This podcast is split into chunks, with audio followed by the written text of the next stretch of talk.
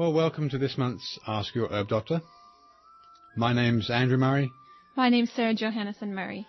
For those of you who perhaps have never listened to our shows, which run every third Friday of the month from 7 till 8 p.m., we're both licensed medical herbalists who trained in England and graduated there with a degree in herbal medicine. We run a clinic in Garberville where we consult with clients about a wide range of conditions, and we manufacture all our own certified organic herbal extracts, which are either grown on our CCOF certified herb farm or which are sourced from other USA certified organic suppliers. So you're listening to Ask Your Herb Doctor on KMUD Garberville 91.1 FM. And from 7:30 until the end of the show at 8 o'clock, you're invited to call in with any questions either related or unrelated to this month's topic of bowel endotoxin. So, the number here if you live in the area is 923-3911. Or, if you live outside the area, the toll-free number is 1-800-KMUD-RAD. Now, we can also be reached toll-free on 1-888-WBM-HERB for further questions during normal business hours, Monday through Friday. So, this month, we're again very pleased and fortunate to welcome Dr. Ray Peat back to this show, and we'll be exploring the emerging revelation concerning endotoxemia and how unsaturated fats further burden our bodies in ways we could never imagine. So welcome to tonight's show, Dr. Peat. Thanks. Okay, perhaps for those people that are tuning in this evening, if you could outline what is endotoxin, how is it formed and how is it harmful to our health? I'm not sure that people really know what it's doing in the bacterium, but it's been known since 1892. It was called endotoxin to distinguish it from the older known bacterial toxins that the bacteria, in effect, secrete to poison something in their environment. And supposedly the endotoxin only comes out when the bacterium is broken apart, but I think actually it leaks a little bit all the time. So I wouldn't say that it's strictly an endotoxin like the textbooks used to say, that it's a somewhat of a structural protein, but it's a medium to smallish molecule that can leak out in the process of growth and cell division and so on. And its other name is lipopolysaccharide because its structure is a chain of sugar molecules with fatty acids attached.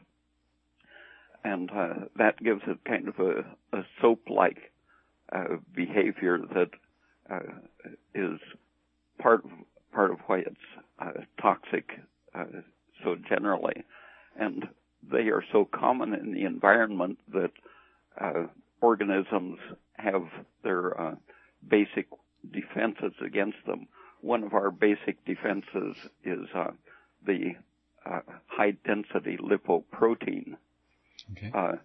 And it they talk about it in terms of carrying cholesterol, but I think really its historic main function is that it's our first defense against endotoxin once the endotoxin gets into the bloodstream. But normally the intestine is a good barrier against absorbing the endotoxins, and if some of it leaks through the wall of the intestine into the blood vessels and gets carried to the liver enzymes break it down, and so it shouldn't normally reach the bloodstream in significant amounts. Right. But it's a matter of tens of milligrams that can circulate into the bloodstream every day. Mm-hmm. Do you know, as an aside, do you know if there is a value, a picogram or whatever value associated to a, quote, acceptable level of...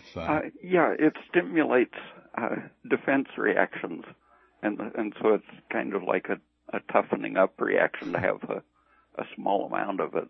Okay.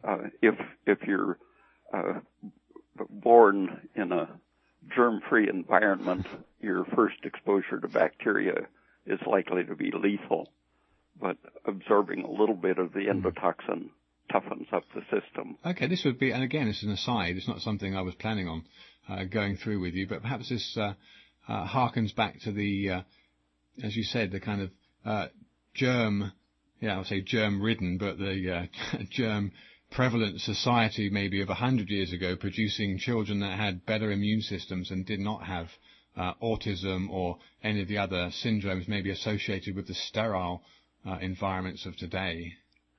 I think it the ups and downs when you try to be too sterile and then are exposed inevitably to germs, the sudden shock is probably a lot more stressful. Right. Okay, well, getting back to endotoxins then, and you mentioned lipopolysaccharide, and some people will have heard of LPS or lipopolysaccharide. How is it harmful to our health if the bacteria, if I'm right in thinking that these bacteria are the main source of this endotoxin, and we are exposed to varying amounts of it daily, how is it harmful to our health? It triggers a whole series of reactions, and it seems to be a physical-chemical process that stirs up a cell to recognize a threat and set off a chain of reactions. And it's the things that it sets into action that really cause the chronic accumulating damage, degenerative damage. It's one of the first things it does on exciting a cell is to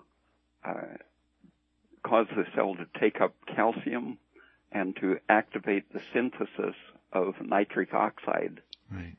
And the nitric oxide and the cell excitation that goes with absorbing calcium trigger other reactions, and a small amount of endotoxin can stimulate the intestine to contract more.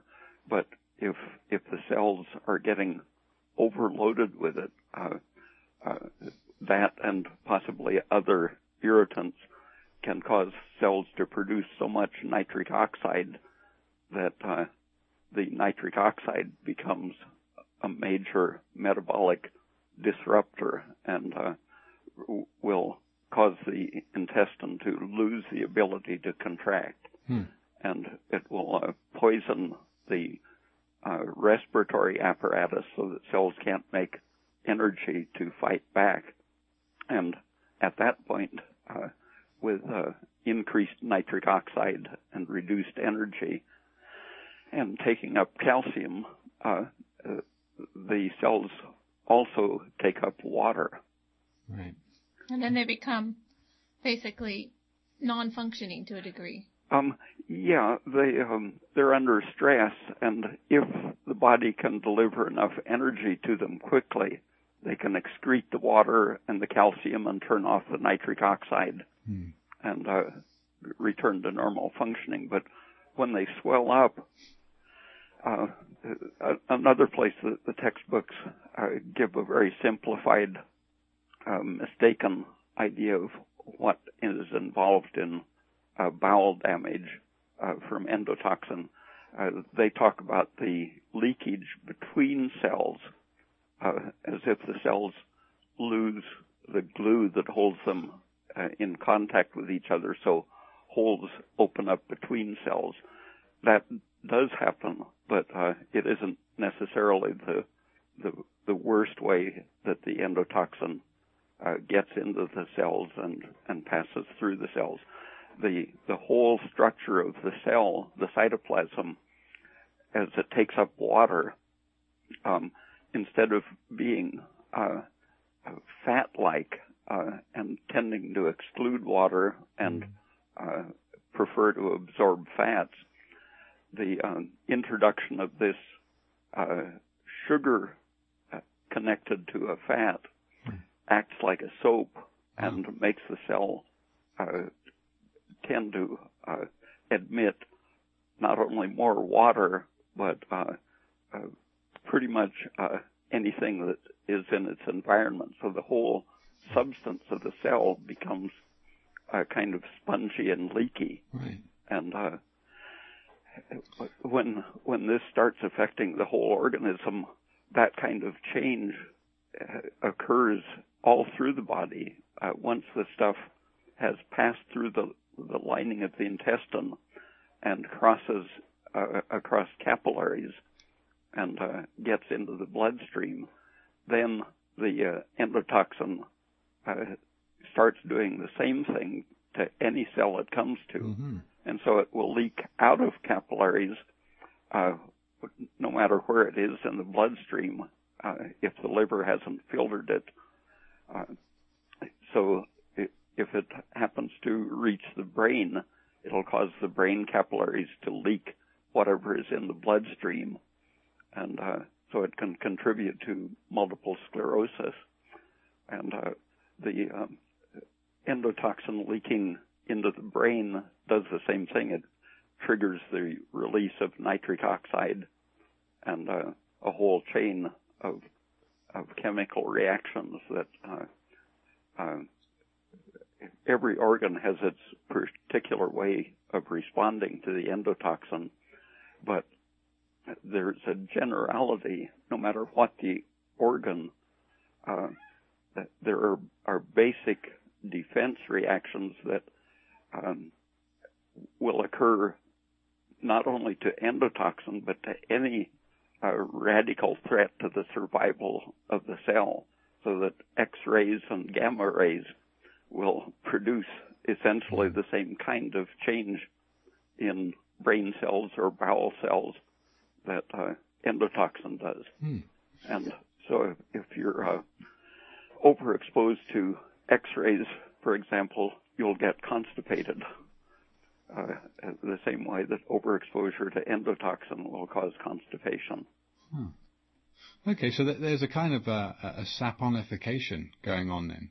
Yeah, yeah, and opening up, loosening up of the cell structure, so it becomes, instead of, like if you imagine a lump of gelatin dipped, soaked in oil, it'll stay stable in the presence of water. Right. But if you mix a little bit of lecithin with it, it'll quickly start taking up water, and then the whole thing is on the road to dissolving and breaking up.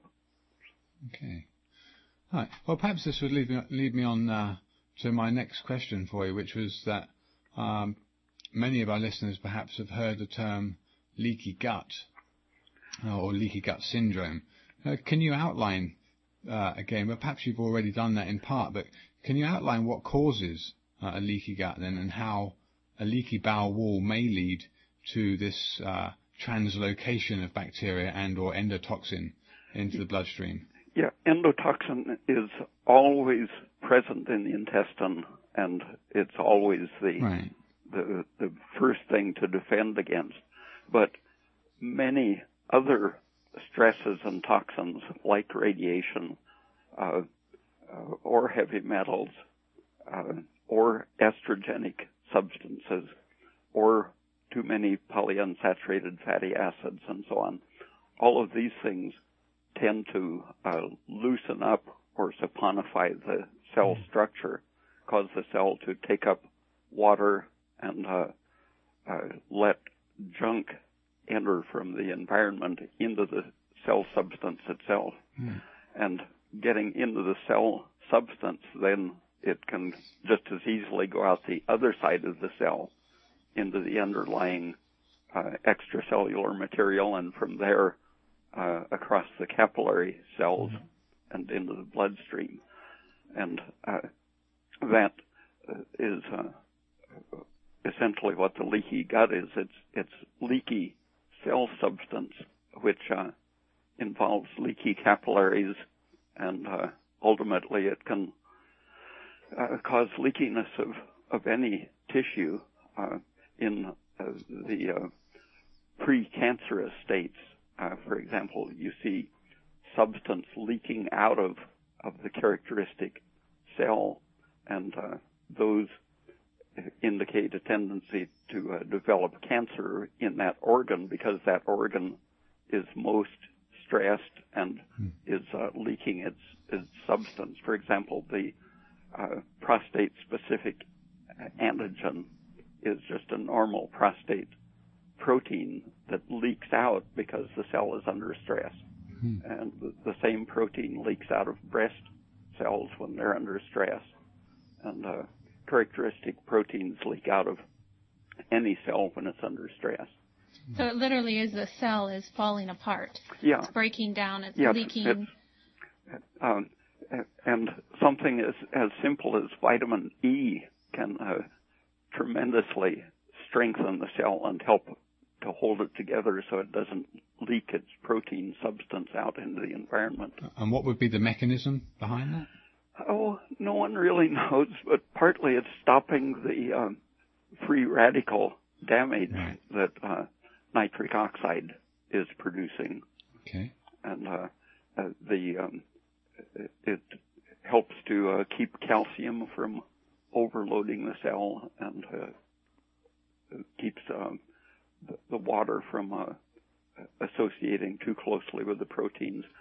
Okay. And a lot of protective substances will do that.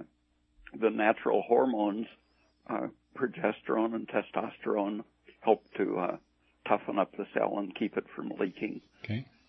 The factors similar to vitamin E that are associated with energy production, coenzyme Q10 and vitamin K, are closely associated with vitamin E and energy production, and they are extremely powerful at defending the respiratory apparatus from nitric oxide and endotoxin.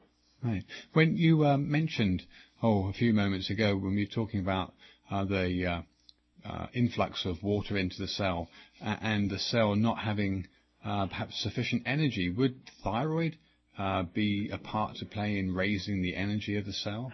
Yeah. The thyroid is essential for making the enzyme that essentially allows oxygen to absorb electrons out of the mitochondrial system.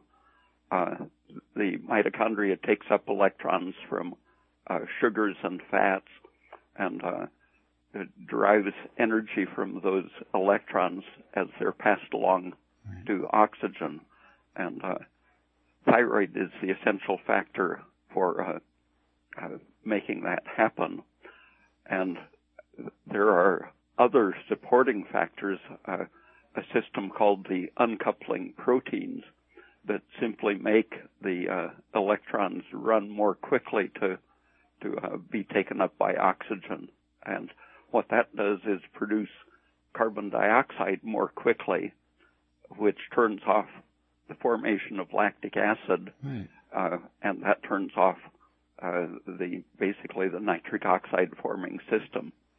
So if you can run the system fast enough with plenty of thyroid, then you'll make the carbon dioxide and inhibit lactic acid formation, and pretty well defend against producing nitric oxide, and that gives you relative immunity to the lipopolysaccharide. Huh. Okay. Is that the what they call the electron transport chain? Yeah. The NADH and that other cycle? Yeah, the electrons pass from that down to oxygen, but they can't do it without thyroid. Okay. And the temperature is one of the factors. When you run the electrons through this system, you produce heat as well as carbon dioxide and ATP. And keeping the temperature up is one of the things that helps to turn off the production of nitric oxide and other free radical destructive factors. So all of these harmful X-rays, LPS from the bacteria in our intestines, excess of estrogen that our own bodies can just be producing, not necessarily from what we're taking as HRT or other forms of oral contraceptive pills. But all of these things are essentially free radicals that are damaging our oxygen usage.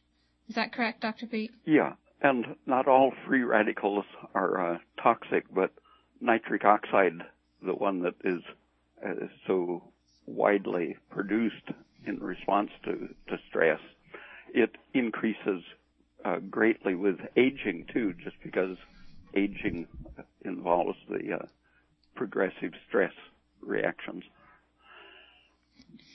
I remember the, I think they were called poppers. These weren't these chemicals or drugs of some kind that were nitric oxide based and were becoming, and they were very damaging, and that's probably why.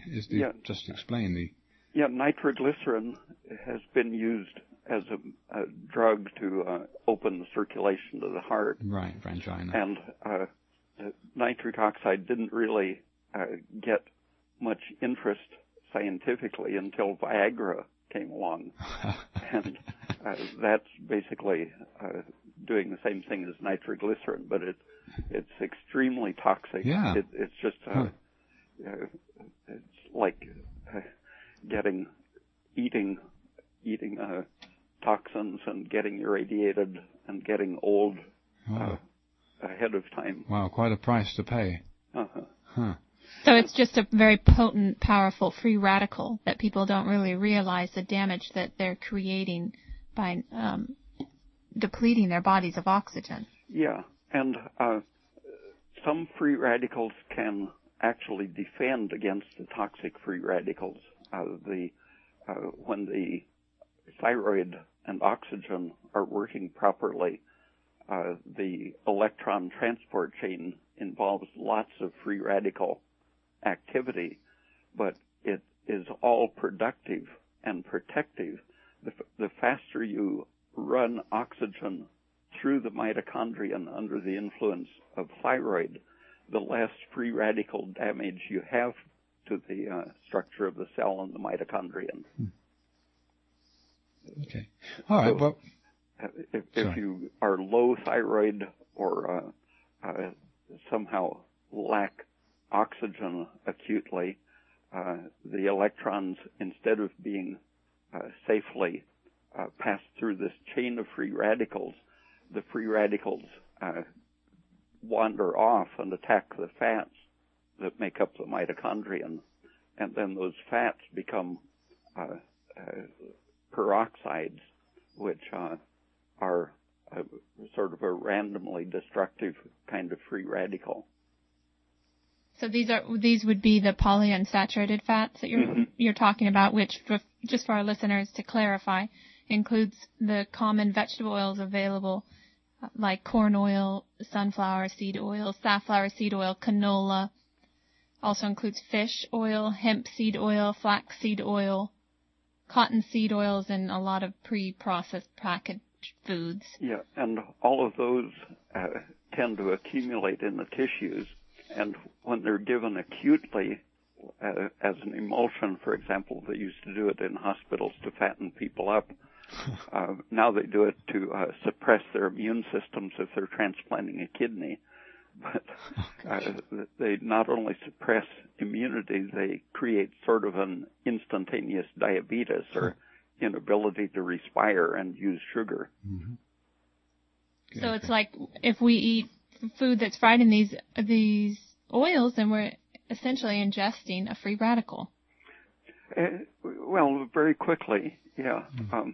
And an experiment I did illustrates how even at room temperature, they spontaneously oxidize. I put a rubber hose in a bottle of, I think it was safflower oil, and put the other end in a glass of water. And just at room temperature, the over a few hours, the bottle was in effect respiring. It was sucking oxygen up and drawing water up into the tube. The oxygen was combining with the unsaturated fats, and in the process forming lipid peroxides, which are toxic free radicals. And the situation is even worse in our body when it's at 98 and above degrees. Yeah, much faster at that temperature, and we have catalytic amounts of iron and heavy metals floating around to accelerate the reaction. Wow. Okay, you're listening to Ask Your Herb Doctor on KMUD Garberville 91.1 FM. We're very pleased to have Dr. Ray Peat join us again. And this month's subject was the topic of bowel endotoxin. So the number, if you live in the area, is 923-3911, or the toll-free number is 1-800-KMUD. So in 5 minutes or so, we'll be opening up the... Sorry, 1-800-KMUD-RAD. Beg your pardon. Okay, I had another question for you, Dr. Peat. I think just very briefly then, perhaps if you want to outline again what free radicals are and what foods promote or prevent the formation. Well, free radicals and or endotoxin. Since the polyunsaturated fats are the main material that causes sort of an explosion of free radicals once the process starts with endotoxin and nitric oxide, simply minimizing those in the diet is a basic way to defend yourself. There have been, for essentially 100 years, there have been studies showing that a fat-free diet, if you give the required nutrients, a fat-free diet extends lifespan and reduces cancer and other degenerative diseases. 1927 study showed that there was no spontaneous cancer in rats on a fat-free diet. And that has been repeated thousands of times in different ways, but there are roughly 100 studies that show the tremendously beneficial effects of even a short-term deficiency, so-called, of the polyunsaturated fats. When a rat is made deficient in the, according to the way they define the deficiency, they simply don't feed them any polyunsaturated fats, but give them purified nutrients. Those animals can stand tremendous physical trauma that would kill a rat on a normal diet. And they can be given cobra venom and survive where a normal rat doesn't. Toxins that would produce diabetes in normal rats doesn't hurt the so-called deficient rats. Basically, any kind of abuse that they can think up, the fatty acid deficient rats are much more able to tolerate and survive without harm. So why are we so brainwashed in this day and age, that even to the point that these fats are called essential fatty acids? Yeah, that good for you. the people, the Burrs, who in 1929 through the 1930s were promoting that idea, were working for one of the big fat businesses, lard and then vegetable shortening businesses. And when independent researchers checked their claims in the 1940s, they found that what they had done was simply produce a vitamin deficiency, because when an animal is not eating the polyunsaturated fats, which poison the thyroid function, their metabolic rate is about 50% higher than the normal animals. And if they feed them only a normal amount of vitamin and protein, they become nutritionally deficient. So these researchers at the University of Texas lab in the 1940s had been working on vitamin deficiencies, and they recognized that the burrs had simply produced their vitamin B6 deficiency. And so they gave a fatty acid deficient diet to rats and then gave them extra vitamin B6, and it cured the syndrome. So the whole issue was settled in 1946. But in the 1950s, the nutrition textbooks said that it's a controversial topic whether they're essential or not, because people were still promoting the idea that we need lard or vegetable shortening. And then the industry went through a big change when they discovered that first they had economized on food consumption by pigs and chickens by poisoning their thyroid gland with a chemical that turned out to cause cancer in humans. And so they looked for another way to poison the animal's thyroid so it wouldn't eat so much but would get fat. And what they found was that the polyunsaturated fats, just as the burrs had demonstrated in 1932, suppressed the metabolic rate. And that was when the feeding pigs a diet of essentially pure corn and soy for the polyunsaturated fats took off. Before that, they'd fed them vegetable waste and whey, industrial waste, which was very good for the pigs, but they ate a lot of it and didn't get fat. So they weren't good for marketing. Yeah, the agriculture industry found that they could tremendously increase return pounds of pig per pound of food consumed. And since they were, at that same time, the paint industry discovered how to turn petroleum into paints and plastics, so they didn't need linseed oil or safflower oil anymore.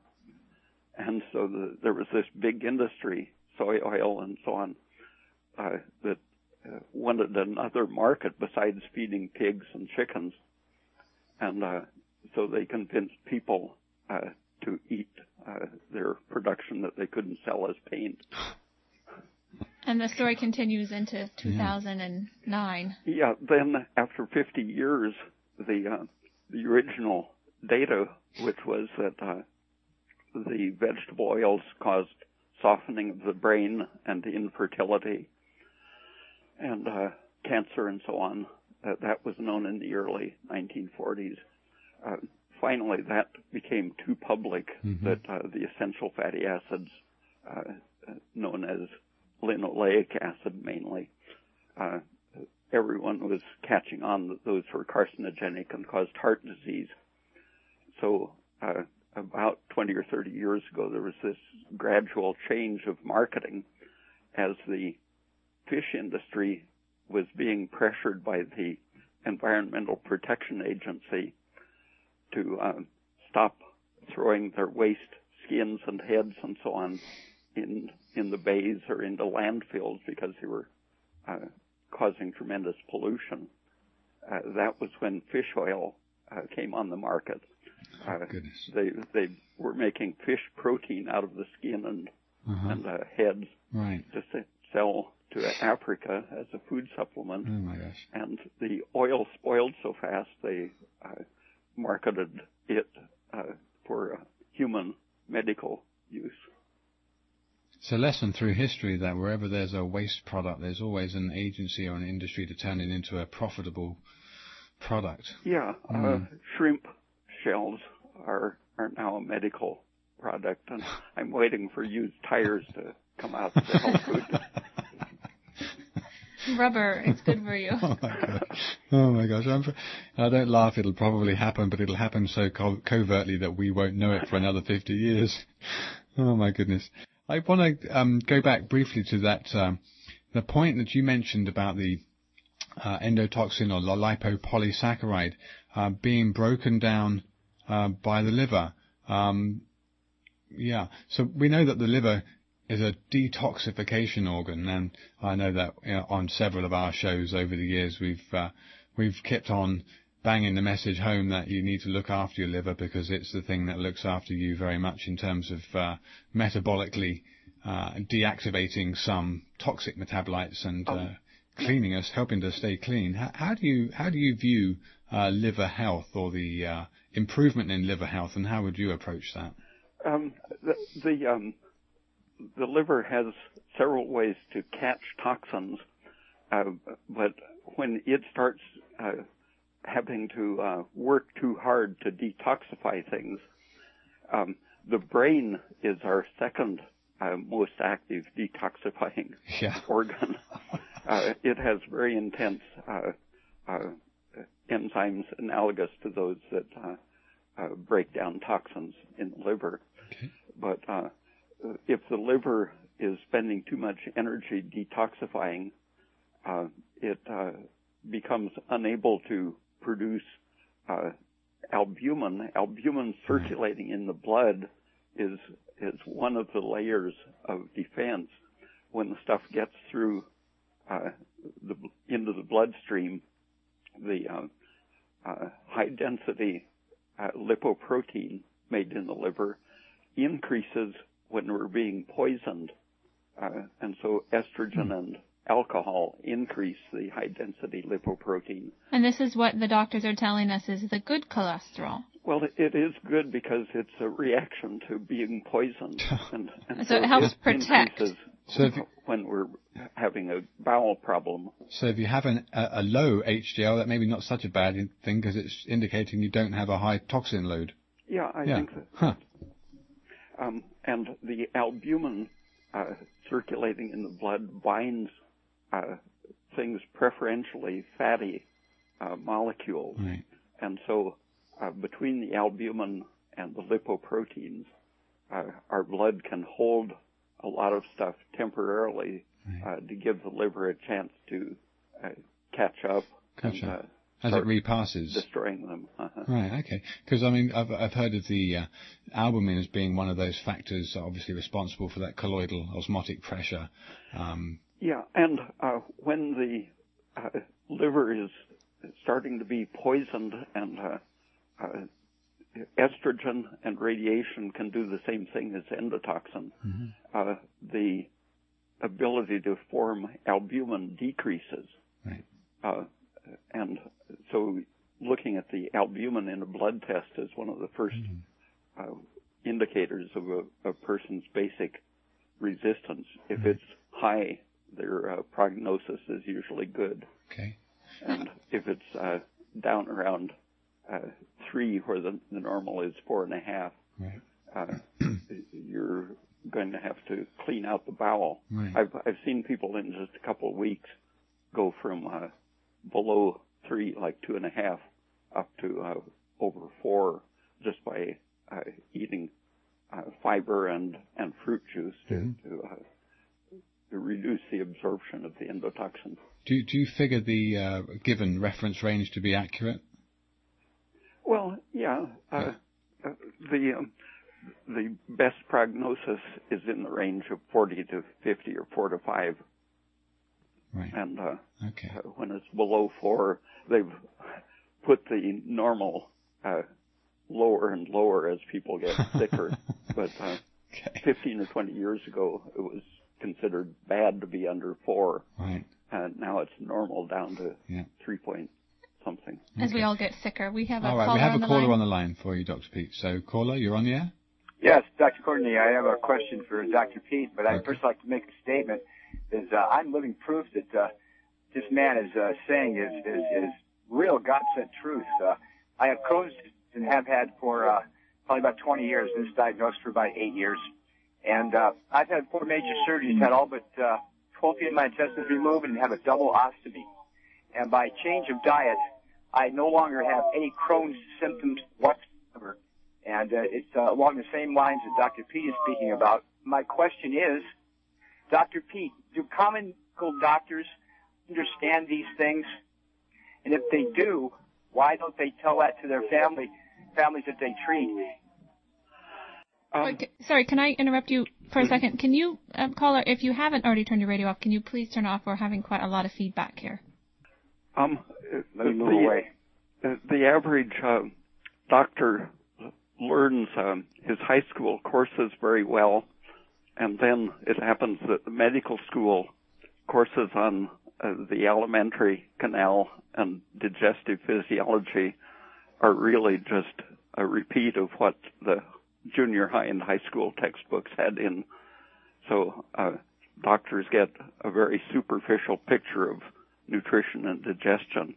I see. So possibly it is how I believe that they're just trained to be drug pushers for modern medical pharmaceutical companies.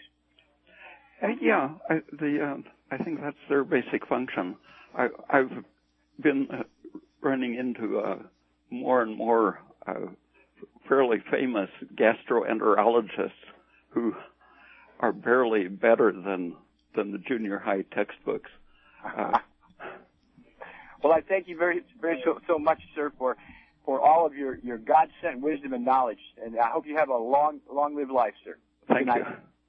Okay, I think there's another caller on the line for you, Dr. Peat. Okay. And the lights are flashing. So go ahead, caller.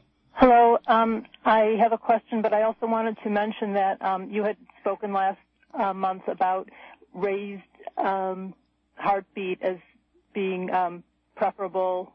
And that was the first I heard of that, but since then I've heard of that in another radio show. So, Dr. Peat, can you explain to us why the standard heart rate we're taught in medical school is supposed to be between 70 and 80 beats per minute, and you've mentioned... Or less, right? Mm-hmm. Yeah, preferably less. Supposedly, if you have an athletic heartbeat, heart rate is healthy. Then you have a pulse around 60, and you're very healthy. You have a very healthy heart. So why do people feel better when they have a pulse above 80? Because the brain needs oxygen and sugar, and keep all of the systems warm and respiring actively. Unless you have a very, very big heart, it usually takes around 80 or 90 beats per minute to pump enough oxygen and sugar around to the tissues to keep them warm. And over the last 30 years, the normal temperature that doctors look for has decreased considerably. From the beginning of inventing thermometers, normal temperature was around 37 centigrade, 98.6 or so during the daytime Fahrenheit. And in recent years, the average temperature of Americans has decreased considerably, and that means that the heart rate can go slower, and the person feels that they're getting enough sugar and oxygen, but they don't really feel as good as they should. Mm-hmm. I've talked to a few people who had temporary episodes of hyperthyroidism where their heart rate went 125 for a couple of months, and consistently they say they never felt so good in their lives. Uh-huh. I've recently, just as an aside, since we started working with you, we've seen so many people with low temperatures, and it's always the rarity to find the person with the right temperature, and it's kind of few and far between. But they certainly do react or respond rather to the protocols that you've outlined. There's another caller on the line for you, Dr. Peat. Okay. Oh, wait, well, sorry. Corin, are you done asking questions? Because I know you wanted to ask a question about whether kelp and iodine-rich seaweeds are good for thyroid health. And I don't know if you're still on the line anymore. Oh, well, I've got in my file, I think it's about 80 articles on the toxic effects of getting excess iodine. And thyroid cancer is increasing at a tremendous rate. And I think it's a part of it is the polyunsaturated fats, but another part is a chronic, lifelong overdose of iodine. In various studies, taking more than twice the essential required minimum of iodine is enough to increase the rate of thyroiditis and increase antibody attacks on the thyroid and so on. Hmm. Wow. So when you sent me 20 articles detailing the thyrotoxic effects of excess iodine from sea vegetables and other sources, that was just 1/5 of the articles you say you've seen that show this. Yeah. Right. Okay. So we have another caller on the line. And there seems to be a little bit of feedback going on. I'm not sure if that's can be managed in the studio or if that's external. Okay, caller, you're on. Hi there. Yeah, I had actually two questions this time. The first one was wondering if you could speak briefly of saturated fats and if they're beneficial or not. And then the other question was, you mentioned staying away from the polyunsaturated fats and maybe vitamin E and the Q10 and seeing things you can do to help control OED. I was just wondering if there was anything else that you could do proactively to heal the system. And I'll take the message after that. Thanks. Thank you. Could you repeat the question? I couldn't understand it. Okay, well, I could hear it. The caller was asking, what are some protective things we can do? Dr. Peat, you've mentioned vitamin E. And also the coenzyme Q10 and... The lady wanted to know also about saturated fats. The saturated fats are very protective, but you can make your own saturated fats if you eat enough sugar, like fruits instead of breads. Mm-hmm. There are a couple of groups that are curing cirrhosis and hepatitis with giving more saturated fats and excluding the unsaturated entirely. Mm-hmm. So they are anti-inflammatory and therapeutic, but you don't necessarily have to eat the saturated fats because you can make them if you get enough sugar in the form of fruits. Okay. I don't know. And so the other question was, what other suggestions you have to help reduce our bowel endotoxin load, our free radical load on our bodies? You've mentioned the CoQ10, the vitamin E, thyroid. Anything that speeds transit through the intestine, mm-hmm. and aspirin or anything anti-inflammatory. The fruit juices contain some of the natural anti-inflammatory chemicals, but in a pinch it can help. Aspirin surprisingly can act as a laxative because it suppresses nitric oxide and defends against endotoxin.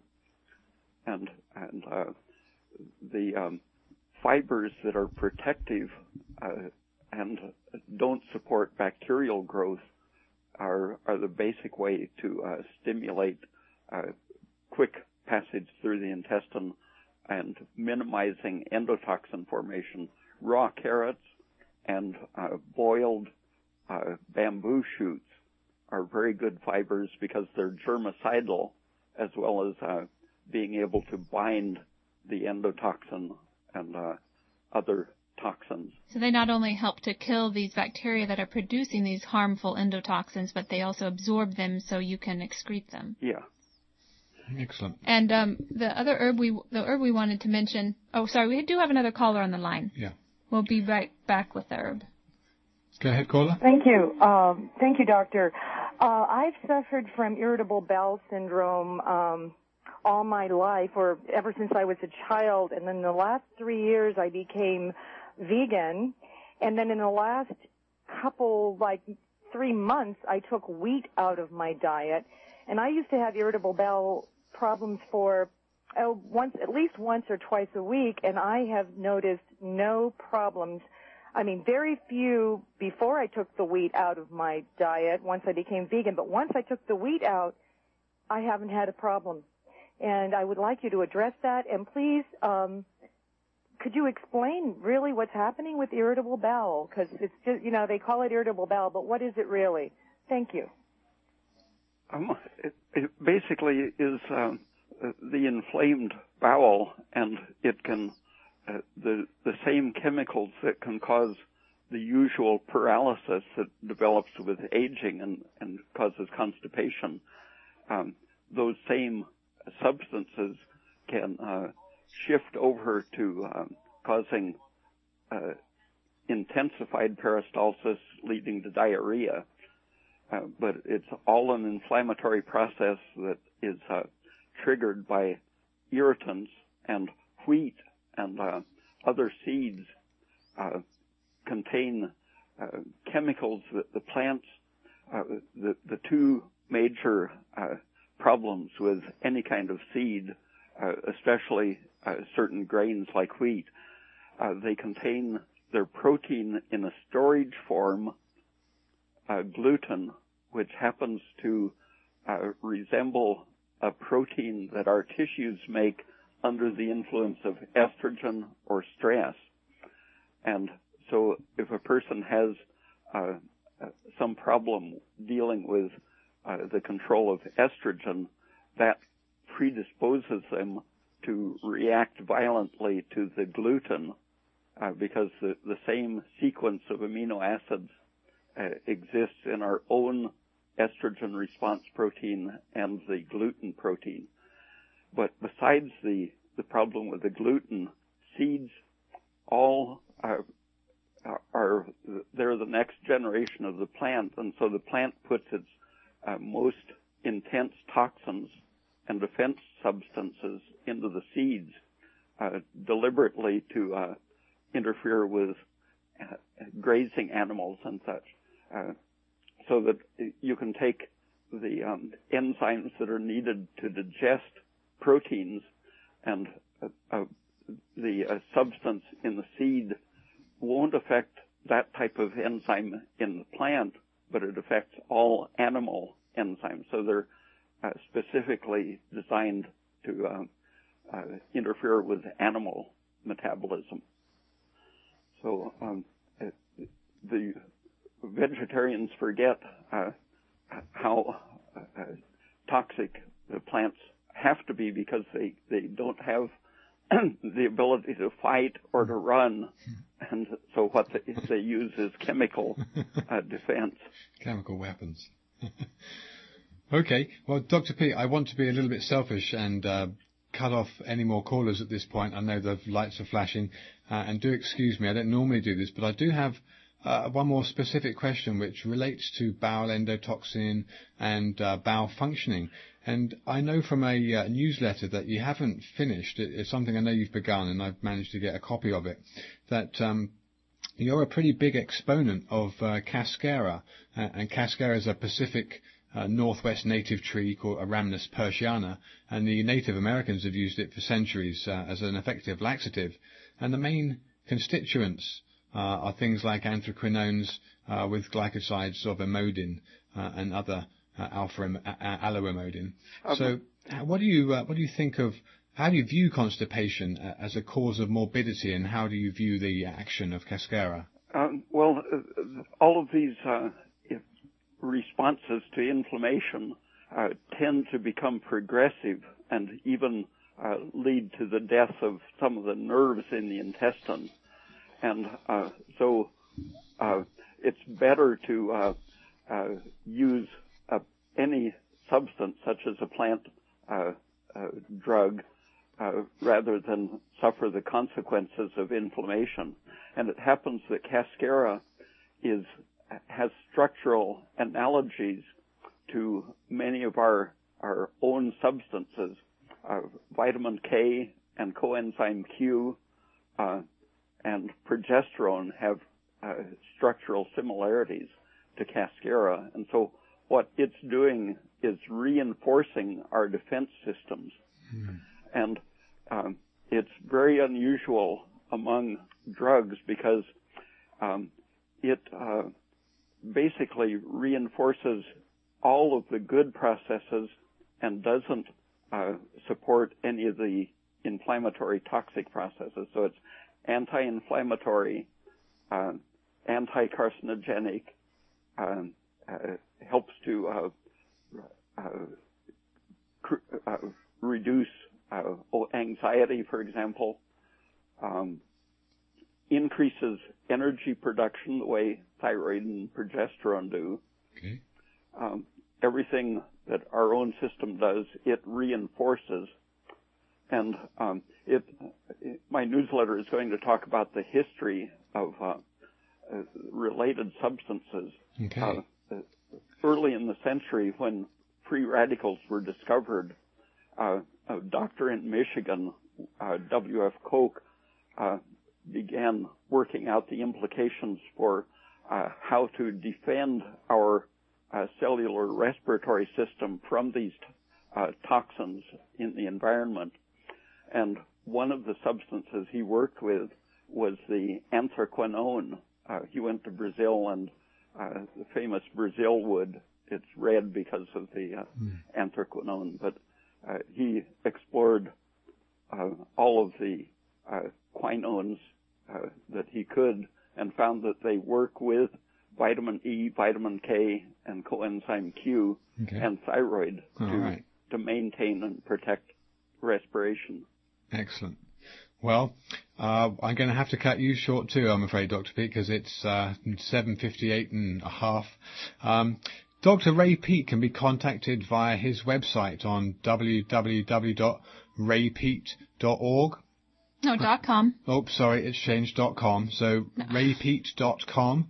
For those of you who would like to consult further, we can be reached on 1-888-WBM-HERB, Monday through Friday.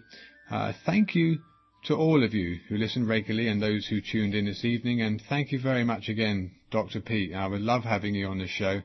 And I know from the wealth of people that phone up and the people that have tried to get on this evening, I'm sorry that we cut you short a little, but I know that you're very popular and you're very much appreciated to spread the good news. And we're hoping that Dr. Peat will come visit us in Humboldt County and do more nutrition classes. So keep your ears open for that on a public service announcement. Look to the future, folks, and for those of you who have ears, let them hear.